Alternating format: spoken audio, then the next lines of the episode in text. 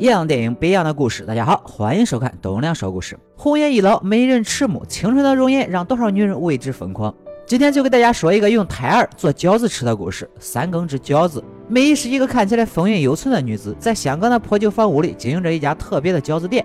小美也是慕名而来，美姨一眼就认出了她，当年的人气网红小美。小美在年轻的时候嫁给了一位富商，这完全不用想，这俩人啊，一个为钱，一个为色。现在呢，小美已经开始老了，丈夫却依然有钱，最近更是勾搭上了一位按摩妹。小美听闻美姨做的饺子能够保持青春，为了挽回婚姻，于是慕名而来。当小美得知眼前的美姨已经六十多岁时，更加有信心了。虽然知道饺子是什么馅儿的，小美还是强忍着吃完了。第二天，美姨从医院弄到了食材。发现小美早已在这里等候多时，问梅姨有没有见效更快的方法。梅姨称五六个月的胎儿效果最好，但是很难弄到。回到家的小美被丈夫冷落，这让她更想吃到速效的饺子。这天，一对母女找上了梅姨，女儿被继父强暴，已经怀孕五个月了，这个孽种必须打掉。但是医院不给打胎，听闻梅姨之前是医生，所以找上门来。一开始梅姨是拒绝的，但是小美那边催得紧，梅姨就答应了。对于梅姨做饺子，小美挺好奇的。但看到那五个月的死胎，着实把小美吓了一大跳。可是为了恢复青春，小美又鬼使神差的回来了。美姨似乎也早就料到了，紧接着就给小美做了一份速效的饺子。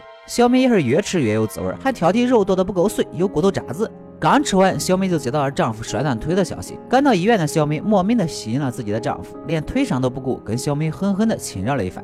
隔天，小美和朋友聚会时，朋友都夸她的皮肤越来越好了，但是此时身上却莫名的出现了一股腥味。小美急忙打电话给美姨，美姨解释称这是因为胎儿是孽种的原因，但是孽种效果才好啊。然而这一切都被丈夫听到了。丈夫为了重振雄风，找到了美姨家中。美姨给他上了一份饺子，为了消除心理障碍，还说起了历史上吃人的典故：好吃不过饺子，好玩不过嫂子。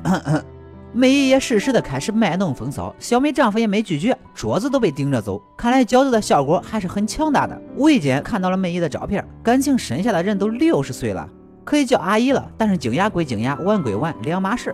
以为钓上大鱼的美姨便不再给小美提供饺子，然而自己的豪门梦很快就破灭了。之前找她打胎的女孩因为大出血死了，失去理智的母亲杀死了自己的丈夫。美姨闻讯连忙跑路，流落街头，变得又老又丑。而小美得知按摩妹怀了丈夫的孩子后，谎称做标本，高价买下了胎儿，并嘱咐医生一定要完整的取出来。最后拿到胎儿的小美举起了菜刀。